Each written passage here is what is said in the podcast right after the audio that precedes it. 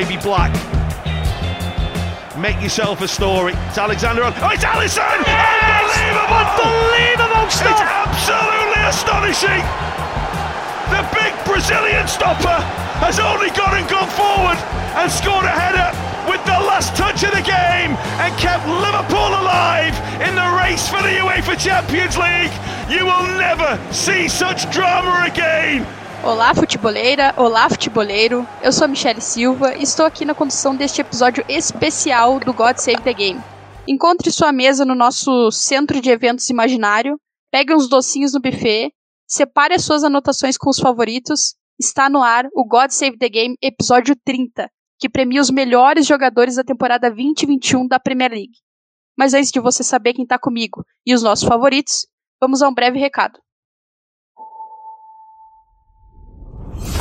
Fala, futeboleiros, tudo bem? Eu espero que vocês estejam gostando do episódio de hoje. Mas antes de seguirmos com esse bate-papo, eu quero fazer um convite para vocês. Se você quiser receber conteúdo exclusivo no site, ter acesso às matérias fechadas, vai lá na aba Club e faça parte do Futuri Club por apenas R$ 12 mensais ou até mesmo em planos semestrais com desconto ou até mesmo anuais você ainda vai ter direito a desconto nos cursos do Futre. Então, fique ligado. Além disso, eu quero lembrar para vocês que esse episódio também tem o apoio do Futre Pro, o departamento de análise e mercado do Futre. Seu time gasta menos dinheiro e ganha mais jogos. Para mais informações, mande um e-mail para comercial@futre.com.br.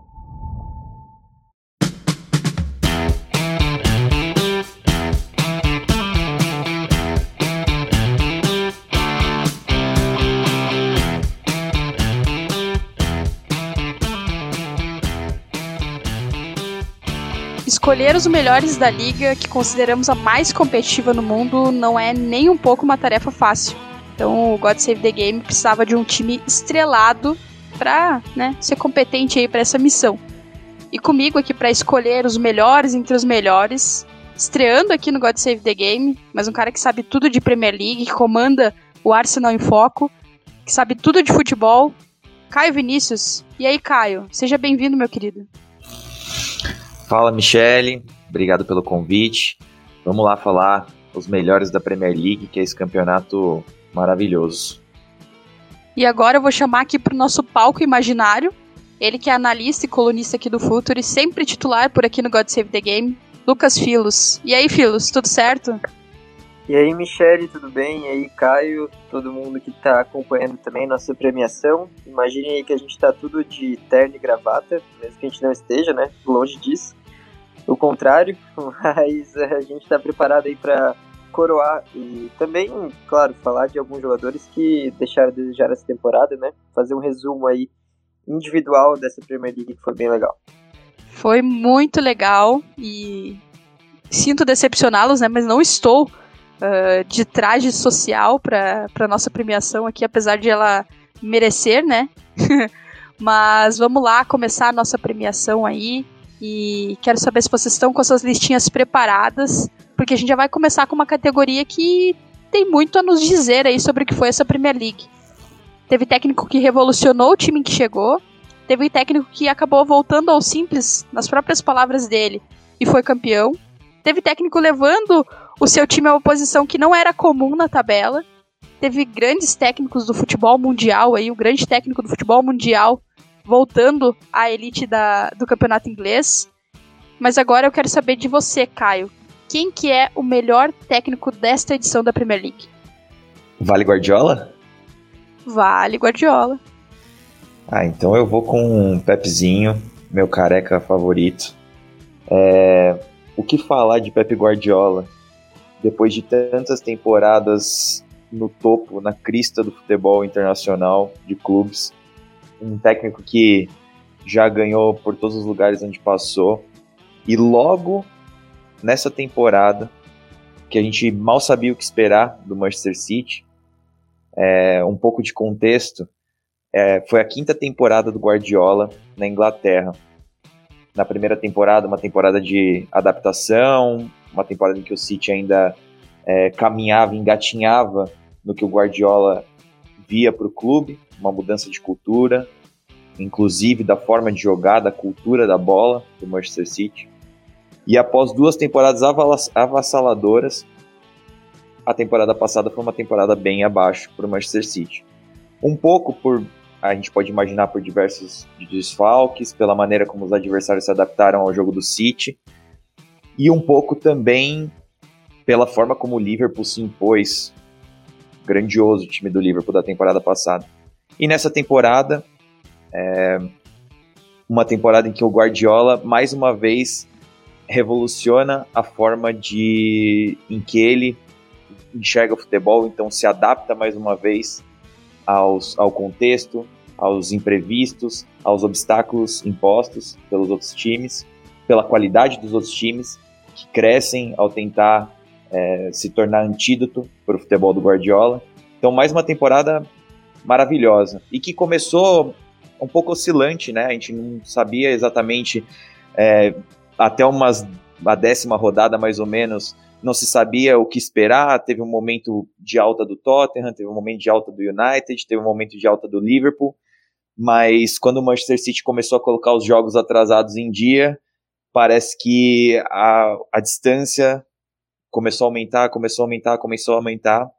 E aí, aí, meu amigo, aí é difícil pegar o City e pegar o time do Guardiola. Então, para mim, técnico da temporada, Pep Guardiola, com certeza.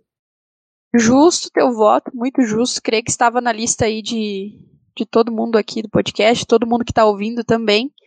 E por tudo isso que você falou, né, o Pepe é um cara realmente muito diferenciado, né, uma mente aí pra gente observar, acompanhar, é o que eu digo assim de muitos muitos talentos aí do esporte, né? Eu acho que dá para citar aí Simone Biles, dá para citar o Pepe Guardiola, dá para citar o Messi.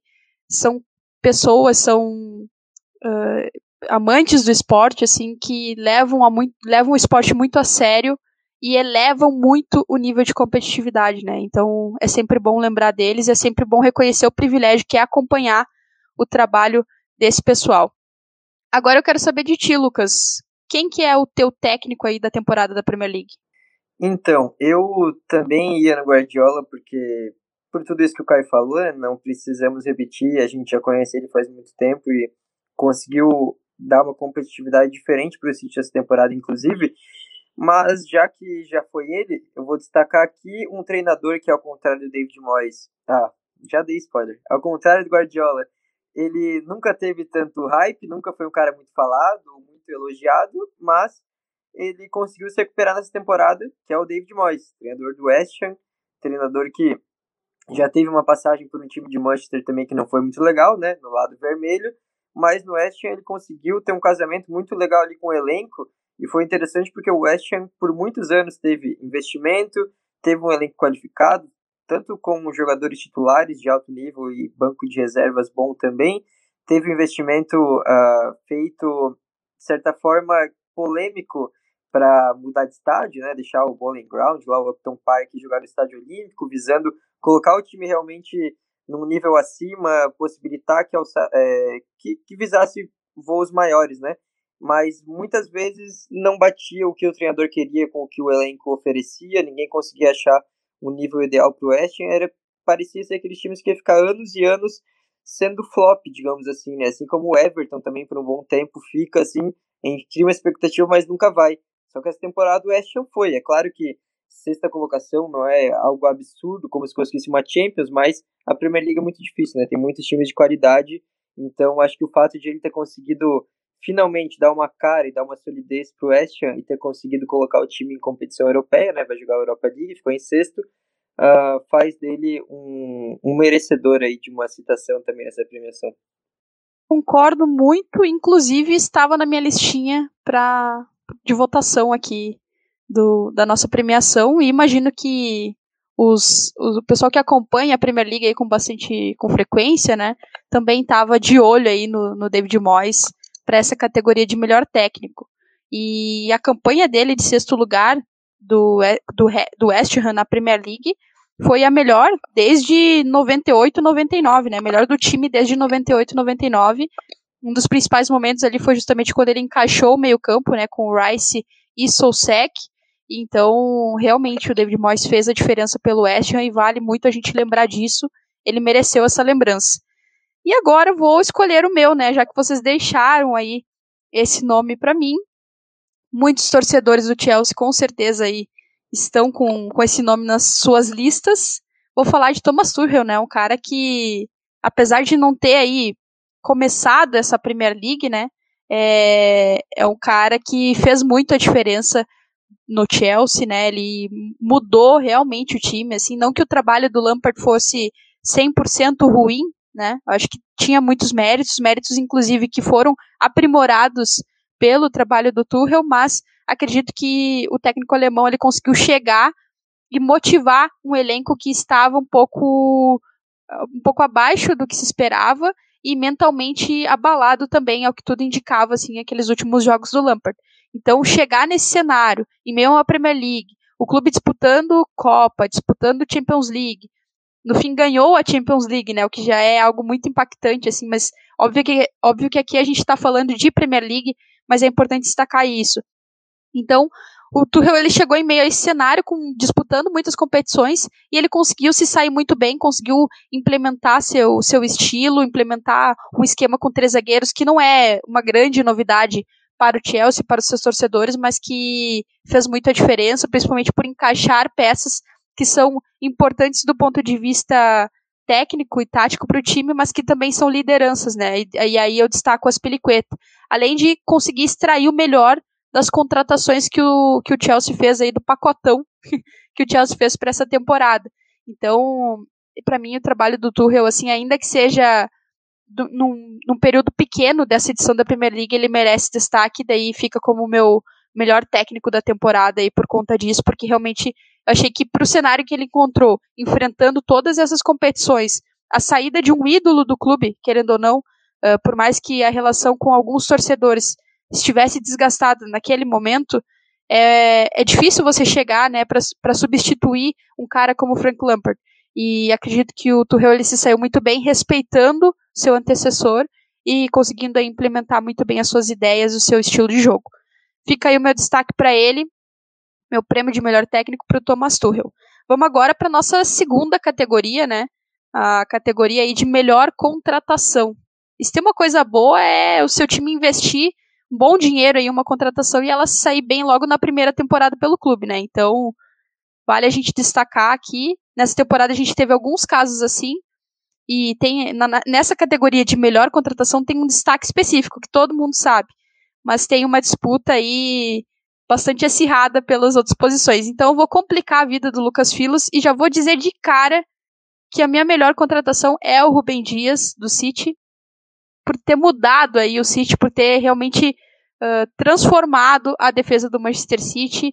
Acho que o City ele não teria conseguido chegar onde chegou uh, sem a figura do Rubem Dias, né, pelo que ele entrega em campo tecnicamente, taticamente, mas também do ponto de vista de liderança, né, um cara que liderou a defesa na sua primeira temporada, com só 23, 24 anos, então, isso é realmente muito impactante e fazer isso numa Premier League, chegar inclusive a uma final de Champions League, é algo que a gente precisa pontuar, precisa valorizar.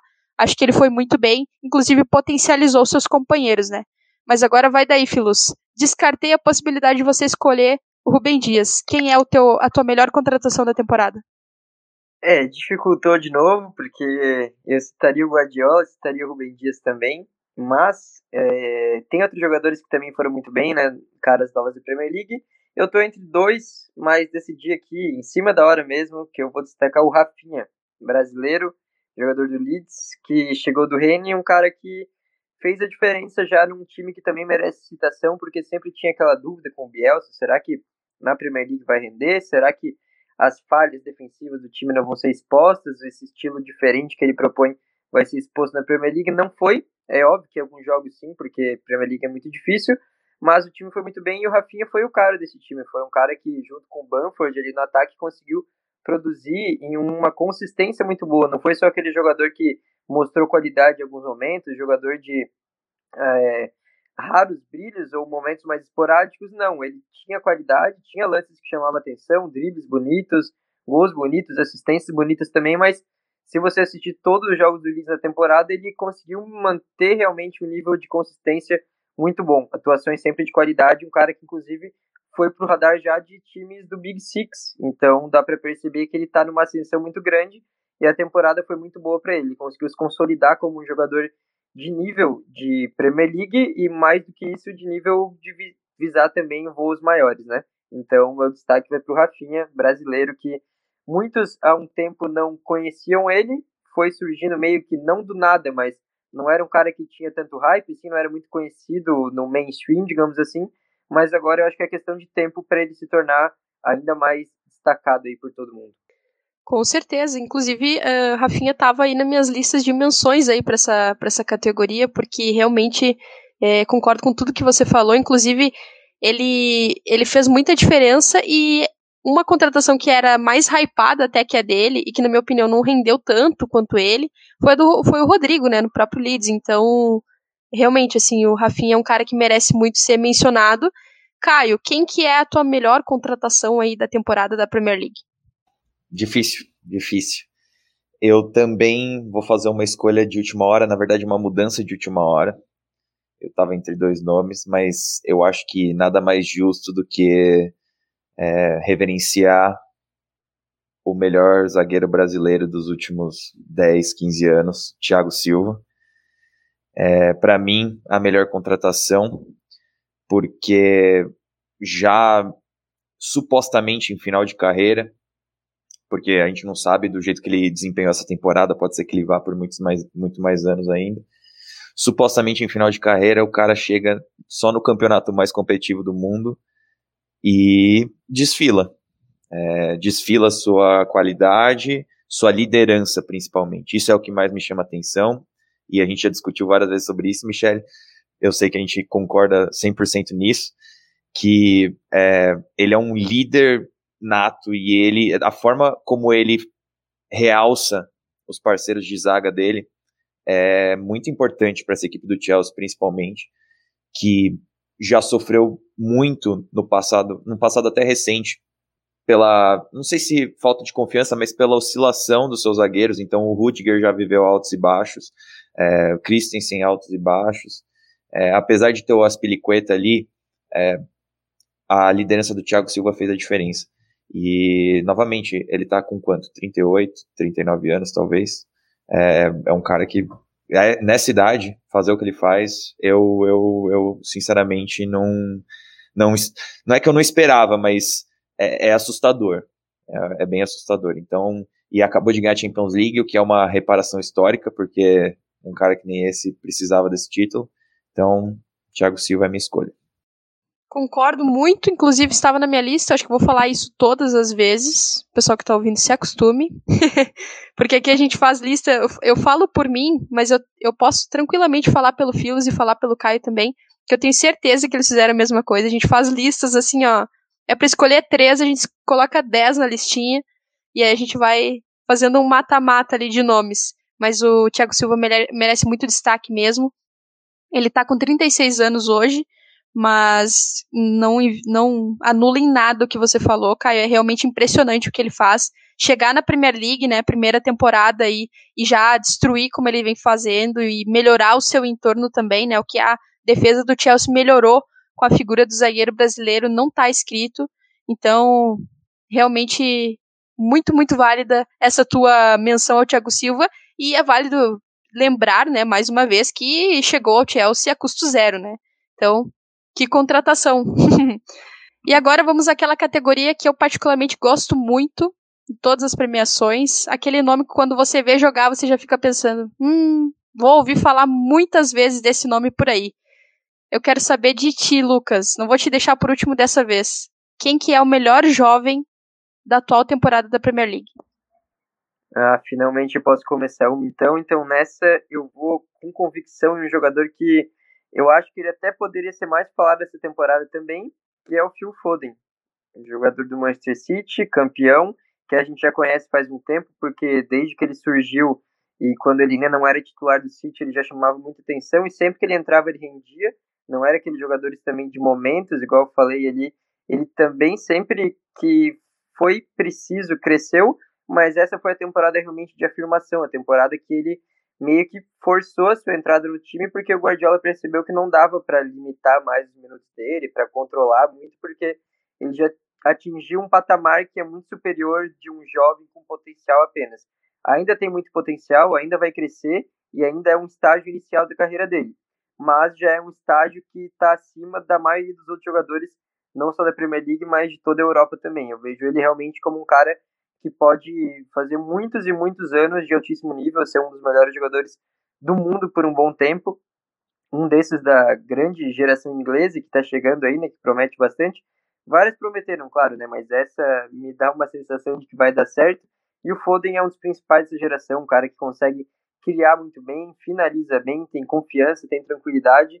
Ele também parece ser um cara muito mais velho do que realmente é. Ele já joga com uma sensação de experiência, assim, até na, não é Premier League, mas só para a gente ter uma, um exemplo do que ele conseguiu fazer, foi na final da Champions. Para mim, ele foi o melhor jogador do City em campo e foi o cara que, no meio de vários nomes ali que já são consolidados, já são experientes, jogadores de muito nome e qualidade, ele, para mim, foi quem mais chamou responsabilidade, quem mais conseguiu se sair bem numa condição adversa ali, mostrou frieza e qualidade ele tem de sobra. Então, Phil Foden, para mim, o melhor jovem dessa temporada da Premier League. Concordo e concordo muito, inclusive sobre a final da Champions, fazendo um parênteses, uh, acredito que ele tenha melhorado, inclusive quando com a saída do De Bruyne, parece que ele assumiu mais ali a faixa de, de entrelinha do campo, e ele assumiu realmente um protagonismo que ele ele pega, parece que ele vai ele vai tirando as pessoas da frente e, a, e procurando o protagonismo para ele, né? Então é um cara realmente muito diferenciado aí do futebol inglês. Só para não esquecer de falar, gente, da categoria de melhor contratação, uma menção aí, né, para Watkins, Mendy, goleiro do Chelsea, Martinez, do Aston Villa, Lingard, que chegou aí ao, ao West Ham, e o Diogo Jota no, no Liverpool, né, que eu acho que são aí algumas menções pontuais aí pra acho, gente fazer acho também. Que o Cavani também dá pra citar. Poxa, Cavani, como é que eu esqueci desse nome? Verdade, verdade. Eu, eu tava entre o Cavani e o Thiago Silva. Pra mim o Cavani foi é, muito influente de graça. Que bom que temos né, um representante do United aqui pra me lembrar disso. Fiz meu papel de assessor aqui. Não, mas Cavani, desculpa Cavani se você estiver ouvindo, saiba que você mora no meu coração desde sempre, mas fica aí a menção também pro Cavani, além desses já citados. E antes de chamar o Caio, vou complicar a vida dele, né? Vou escolher aqui o meu melhor jogador da temporada. Mas vou fugir do óbvio, talvez deixando aí um nome fácil pro Caio. Fica, vamos ver daqui a pouco. O meu melhor jogador da temporada é o Declan Rice do West Ham. Um cara que, na minha opinião, pelos mesmos motivos que a gente citou o David Moyes, de, do ponto de vista de mudar o time, um time que na temporada anterior foi muito diferente, foi um desempenho bem abaixo do esperado. Nessa temporada, para mim, o West Ham ele virou, ele virou a chave, assim, principalmente quando ajustou o seu meio-campo, e boa parte disso passou pela figura do Declan Rice, e eu acho, inclusive, que ele é um dos grandes nomes aí dessa geração inglesa. E aí vou deixar a bola quicando pro Caio escolher mais um jovem inglês e a gente fechar aí o trio de jovens ingleses pro pessoal que acompanha o God Save the Game acompanhar, aí na Euro e nas próximas competições de seleções. Você me jogou na chuva, isso sim, porque eu ia escolher o Declan Rice e deixar o Mason Mount para você. Mas eu falo do Mason Mount também, porque que jogador, meu, meus amigos o Chelsea tem uma joia nas mãos. É, muito, muito decisivo. Muito, 22 anos, muito jovem. É, o que o Mason Mount não faz, essa é a questão que, que deve ser levantada. Porque ele ataca o espaço, ele vem na base armar, ele finaliza de fora da área, ele cruza, ele passa. O passe que ele deu para o Havertz na final da Champions League a Michelle compartilhou, é, retweetou isso hoje para os amigos que estiverem ouvindo. Vão lá no perfil dela, tem uma câmera atrás do gol do Ederson, ou em perfil, como se fosse atrás do gol do Ederson. O passe que ele dá para o Havertz, para a entrada do Havertz, na cara a cara com o goleiro. Mason Mount é uma estrela em potencial. Na verdade, já é uma estrela, porque ganhou a Champions League, carregando o time, sendo decisivo na final. Foi decisivo em muitos momentos para o Chelsea essa temporada já jogou de várias formas diferentes no time do Chelsea também, começou sendo um cara um pouco mais agudo e cada vez mais ele mostra que tem vocação para ser um cara de armação também. Isso é ótimo, porque poder de fogo não falta para ele. Se ele conseguir adicionar, e eu acho que ele já conseguiu, inclusive, essa parte um pouco mais cerebral e um pouco mais pausada ao jogo dele, para conseguir armar, para conseguir pifar na última linha, Mason Mount é o cara do Chelsea hoje, sabe? É, Havertz pode ter vindo por 80 milhões, Werner pode ter vindo por 50 milhões ou 40 milhões, não importa. O Mason Mount veio por uns lanches e, um, e, uns almoços que o Chelsea pagava na base para ele, ele tá aí brilhando. Ele é o cara do Chelsea hoje. Então, Mason Mount fica aí a minha escolha. Mas Declan Rice também bom pra caramba, só 22 anos também. Os dois eram amigos de infância, inclusive. Incrível essa história. Sim, muito legal. É, tem fotos deles juntos, né? Eles são amigos, né? Seguidos se encontram aí nos gramados pela seleção ou pelos clubes, né? E, e se abraçam e conversam. A gente adora, né? A gente gosta desses jovenzinhos. A gente adora ver essas histórias e ver eles conseguindo aí a, alcançar o protagonismo pelos clubes e pela seleção também. Agora, gente, eu só preciso fazer duas menções aqui que são importantes, acredito que os, o Caio, o Filos também vai concordar comigo. Trent Alexander-Arnold, talvez uma vítima aí do próprio sucesso, né? Porque é um cara super jovem ainda, que acho que mesmo com a temporada do Liverpool tão, tão, tão irregular, ele foi um cara que ainda conseguiu entregar bons momentos. E o segundo cara, que é um cara bem pouco lembrado, mas que eu acredito que seja muito, muito impressionante o que ele faz pela posição em que ele atua, pela idade que ele tem e pela liga, que é o Meslier, 21 anos, né? Um cara que já tem aí, pô, já tem 11 clean sheets na atual temporada, né? A primeira dele na Premier League.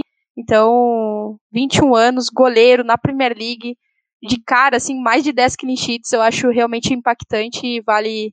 Achei que valeria aí a menção a ele. Agora, gente, vamos a uma categoria que todo mundo espera. Essa dá muita briga na internet. o pessoal fica perguntando se vale zagueiro, se vale meia, ou só atacante. Aqui vocês podem escolher quem vocês quiserem, inclusive comentem lá no, no, Twitter do Futuro, enfim, quem que vocês escolheriam para cada categoria. Mas aqui eu vou começar. E aí o meu voto pode ser meio polêmico para alguns, mas, enfim, vou tentar dificultar e acho que esse cara também estava na lista de vocês, só não estava na lista da Premier League, né, que divulgou. O meu melhor jogador da temporada é o Gundogan, campeão da Premier League, e um cara que assumiu o protagonismo aí quando necessário, um cara que foi manteve uma regularidade de boas, boas atuações na Premier League nessa temporada. E quando não teve aí, quando o City não teve o Kevin De Bruyne, ele foi um cara que entregou gols, que apareceu muito na área, mas que também teve um papel defensivo importante. Então acho que o Gundogan ele entregou tudo e mais um pouco essa temporada e fica aí o meu voto de melhor jogador dessa edição da Premier League. Agora eu pergunto para ti, Caio, quem que é o teu melhor jogador da temporada? Harry Kane, sem dúvidas. O Furacão é, o que é, Harry Kane também, putz, né? É, se você vê 10 minutos dele jogando, já entende por que, que ele é o melhor jogador da Premier League. E, e eu genuinamente acho isso. Ele é muito bom. É, ele é muito completo, cara. Para um centroavante, ele é muito completo. Ele finaliza muito bem. Uma vez a gente fez até essa brincadeira, eu e a Michelle, que Harry Kane não sabe o que é espanar uma bola. Pode ser passando, pode ser cruzando, pode ser chutando. O Harry Kane nunca espanou uma bola na vida dele. A bola é sempre perfeita, a forma como ele bate na bola, atravessa a bola. Finaliza de fora da área, marcou mais de um gol de fora da área nessa temporada. Finaliza dentro da área, com a direita, com a esquerda, de cabeça. É, arma para os companheiros. Quantas bolas ele não enfiou para o som essa temporada? É, sustenta o jogo nos flancos e, sem, e de forma centralizada. Harry Kane é muito bom. Ele é muito bom. E mais um que, que faz parte da geração inglesa aí. Ainda é novo, inclusive. Não é muito velho. O Harry Kane tem 26 anos. Então, pô, ele é muito bom. Ele é muito bom. É, é Harry Kane é sacanagem. Harry Kane é sacanagem mesmo. Filos, deixei você pro final, mas prometo recompensá-lo aqui pro, mais pro fim do podcast. Quem que é o melhor jogador da temporada para você? Ah, fechou. Esperar essa recompensa porque eu ia falar Harry Kane. Então, tirou o meu já. Para mim, ele é o melhor jogador da Premier League. sendo o melhor jogador e o melhor jogador da temporada também, né? independente da temporada, eu acho ele o melhor jogador. Mas eu vou uh, apontar aqui então o Rubem Dias, jogador que já citaram aí, mas uh, acho que é outro que vem em mente, um cara que o, o Caio já citou os motivos, né? Então ele é um jogador que conseguiu fazer muito, mesmo que a gente esperava, não vou dizer que esperava pouco, mas esperava assim, um reforço bom, um reforço de qualidade, mas que talvez ali daqui uma temporada engrenasse mais, que tivesse alguma dificuldade de adaptação por estar tá dando um salto bem grande na carreira, né? Porque a Liga Portuguesa é muito abaixo da Premier League, mas ele assumiu ali como se fosse um cara experiente, um cara de uma postura confiante também, postura de liderança, como vocês citaram, conseguiu não sozinho, óbvio, dar um jeito na defesa do City, porque o Guardiola também fez mudanças importantes, né, que ajudaram a zaga a ser menos exposta, mas quando, uh, quando ele precisou trabalhar e conseguiu trabalhar muito bem, fez também, igual eu falei, não sozinho, mas foi um dos motivos para o Stones melhorar também e fazer finalmente uma boa temporada, temporada mais sólida. Então ele conseguiu fazer com que os jogadores ao redor dele se sentissem mais seguros, sentissem que tinha alguém ali protegendo bem o gol. Então eu acho que ele foi um cara que conseguiu potencializar bastante o nível de competitividade do City, que foi o campeão. Então, para mim, Rubem Dias, o meu melhor jogador da temporada. Justíssimo, concordo plenamente. E agora eu quero inaugurar uma categoria aqui, né? E quem aí nunca ouviu falar da famosa frase nunca desista de um jogo de Premier League? Quantos bons momentos essa liga já não reservou pra gente? E quantas narrações também, né? A gente vale lembrar aqui do, do Paulo Andrade, né? Um cara que, enfim, torna os momentos incríveis da Premier League ainda melhores. Então, inaugurando essa categoria, eu já vou perguntar para ti, Filos. Qual é o melhor momento dessa temporada que passou? Ah, então, para mim o momento que vem na cabeça é o gol do Alisson. Você falou da narração do Paulo Andrade e essa narração ficou muito marcada também, porque ela conseguiu simbolizar muito bem o que significava aquilo, tanto do ponto de vista uh, esportivo ali, de desempenho, que foi o Liverpool conseguindo uma vitória fundamental para ir para a Champions League, né, se colocando numa posição mais tranquila para chegar na última rodada dependendo só de si, se não conseguisse aquele gol, ele ia depender de outros resultados. Então foi o gol fundamental, gol nos acréscimos, só para ter contexto. Quem está ouvindo provavelmente vai lembrar, né? Dificilmente quem acompanha a Premier League não viu aquele gol, mas foi aquele gol contra o West Brom, esse jogo estava 1 a 1 já, eu não lembro qual foi o minuto, mas foi o último minuto do jogo, acho que foi 94 talvez, né? 49, eu acho que foi 49 do segundo tempo. Era o último lance, na verdade. Eu acho que faltavam 10 segundos para acabar os acréscimos. E ele foi para área e cabeceou como um atacante, como um cara que é um exímio cabeceador. Porque foi realmente um cabeceio muito bom.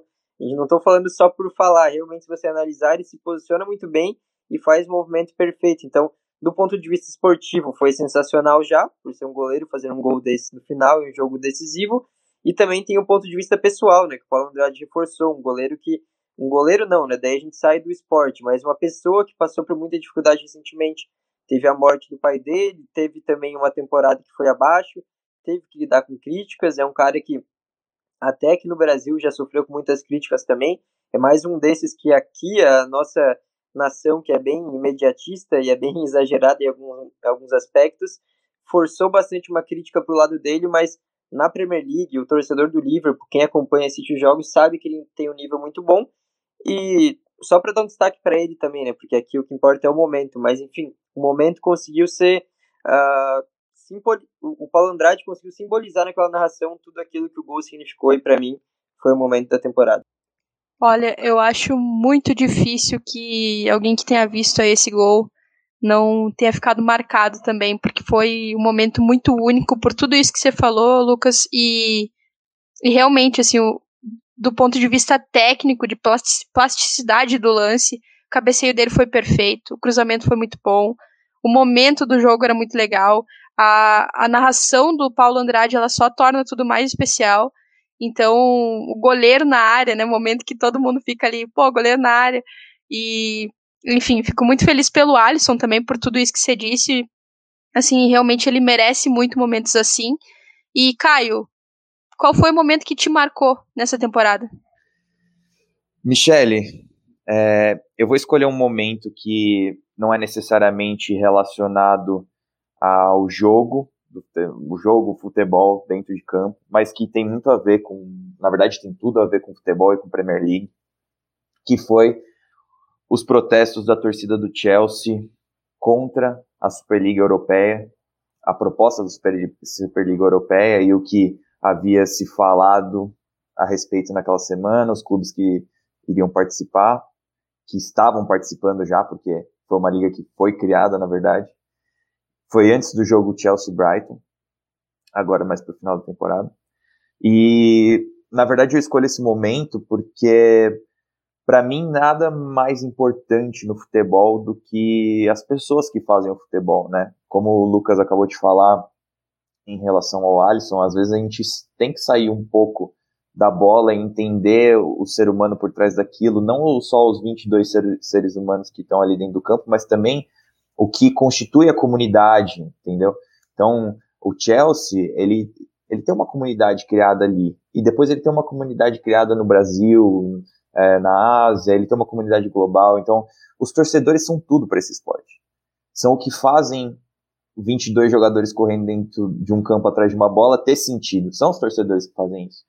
E ali, para mim, a Premier League sendo é, o principal, a principal competição inglesa, que hoje também é a principal competição europeia, na minha opinião, sem ser, tirando o Champions League, mas o principal campeonato europeu, para um clube da Premier League que iria fazer parte da Superliga, os torcedores desse clube se organizarem da forma como foi e protestarem da forma como foi, foi um, foi um, um momento muito forte, é uma oposição muito forte ao que estava se falando, a proposta da Superliga.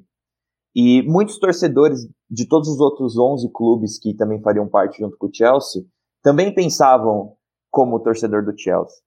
E eu, aqui, quem me segue nas redes sociais sabe, eu torço pro Arsenal, mas naquele momento eu torcia pro Chelsea também, sabe? Eu, eu era um daqueles caras, porque eles me representaram. Independente de eu torcer pro Chelsea, torcer pro Arsenal, torcer pro City, eles me representaram.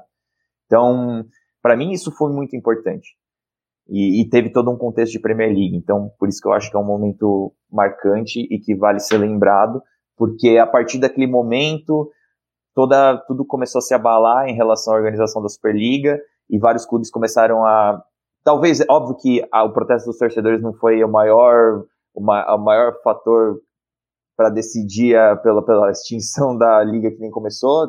Houveram outras sanções, possíveis sanções da, da FA, enfim, diversos motivos, mas aquilo foi muito forte também. É, a gente não pode tirar o, o, poder daquilo. Então, esse é o meu momento aí, numa nota um pouco mais séria, mas que é importante e faz a gente se sentir um pouco orgulhoso como torcedor com certeza, inclusive, pô, esse momento, esse momento foi, esses momentos, né, porque foram vários protestos, eles foram realmente muito significativos, muito importantes, né, para o contexto ali da situação, para o que estava acontecendo, o que estava em pauta, né, algo tão impactante, tão forte, tão com capacidade de tanto assim de mudar uh, o futebol como a gente conhece, as coisas como a gente vê. Então, realmente esse momento, esses momentos dos protestos, eles foram realmente muito impactantes, assim, e vale a gente mencionar. E também valorizar e parabenizar os torcedores que fiz, se fizeram serem ouvidos, né, nesse momento em que, enfim, os clubes acharam que eh, o dinheiro mandava ainda mais do que já manda, né. Então, é realmente muito bom o teu destaque, Caio. E vou, enfim, dar o meu destaque agora, né, um, momento que me marcou nessa temporada foi o gol do Lanzini no finalzinho contra o Tottenham, no Tottenham Hotspur Stadium, aquele 3 a 3 do West Ham e Tottenham. E, enfim, torcedores do Tottenham aí, talvez o Let também, que talvez escute aí, vão ficar chateados comigo por eu mencionar isso, mas vamos combinar, gente, né, gente? Foi um, um momento muito marcante, assim, acho que não teve quem não levantou do sofá, assim, e ficou, assim, de boca aberta para aquele gol do Lanzini no finalzinho, toda aquela emoção. Então fica aí registrado o meu momento único dessa temporada. Agora, né, por fim, agora que já temos aí Rubem Dias, Mount, Rice, David Moyes, Rafinha, todo esse pessoal já subiu aqui no nosso palco imaginário, já estão com seus prêmios, sentadinhos nas suas mesas, comendo seus docinhos. Agora a gente vai para a nossa última categoria. uma, no, uma nova categoria, né? Pensada aí para você ficar aqui naquele sentimento de quero mais, aí pensando já na próxima temporada. Então eu quero saber de ti, Lucas. De quem você espera mais na próxima temporada? Pode ser time ou pode ser atleta? Então, nessa categoria eu tô entre dois desde o começo, pensando aqui, mas eu vou destacar então o que eu acompanho mais de perto, que é o Donny van de Beek, holandês do Manchester United, que chegou do Ajax com uma expectativa de não de resolver muita coisa, de ser um titular absoluto, não era isso. Então é bom deixar claro também que quem acompanha já sabia que ele não ia ter um impacto tão gigantesco, mas ele teve um impacto que foi praticamente nulo. Então se esperava pelo menos que o impacto fosse bom, né? Que ele conseguisse participar, mesmo saindo do banco de reservas, mas participar mais ativamente, ter algumas contribuições, talvez em gols, porque ele sempre teve uma movimentação muito boa e tal, um cara que é inteligente na movimentação, mas na Premier League ainda não conseguiu mostrar isso. Um pouco eu acho que tem a ver com ele, com a adaptação, e um pouco com ele não ter tido realmente muitos minutos, e daí não tem como fazer isso, né? E é totalmente natural também. A gente tem que deixar claro que essa nossa categoria não é para criticar exatamente o jogador, é claro que alguns merecem algumas críticas, é natural, mas falar que a gente espera mais e que de vez em quando o contexto não ajuda eles também. E nesse caso, eu acho que o Manchester United em si percebeu que o time titular tinha encaixado, o Solskjaer percebeu que o time titular estava bem, estava crescendo e acabou não mexendo muito e isso tem um lado positivo de ter gerado um entrosamento muito bom entre uns 11, 12 ou 13 que jogaram sempre mas aí alguns outros jogadores que poderiam ter sido mais utilizados ficaram muito de lado, porque não tiveram muitos minutos com os principais jogadores. Quando jogavam era em situações bem drásticas, assim, de ah, agora precisa mudar todo mundo porque vamos jogar três jogos em seis dias. Aí entrava e vê o que dá para fazer aí. Eu acho que o Van de Beek teve muito disso também. As situações que ele entrou não eram as mais favoráveis para ele conseguir se desenvolver tranquilamente. Então fica um pouco, igual eu falei, não é exatamente uma crítica, mas é de uma esperança de que na próxima temporada, ele com mais minutos, uma pré-temporada completa e mais adaptado à Inglaterra também, consiga desenvolver mais suas habilidades e fazer um ano melhor. Concordo, inclusive, enfim, acho que muito bom, muito boa a tua lembrança, né? Porque às vezes a gente tem tantas contratações, a gente acaba esquecendo de algumas. E esse teu ponto de vista de alguém que acompanha muito, sabe muito do United, ele é muito importante nesse momento.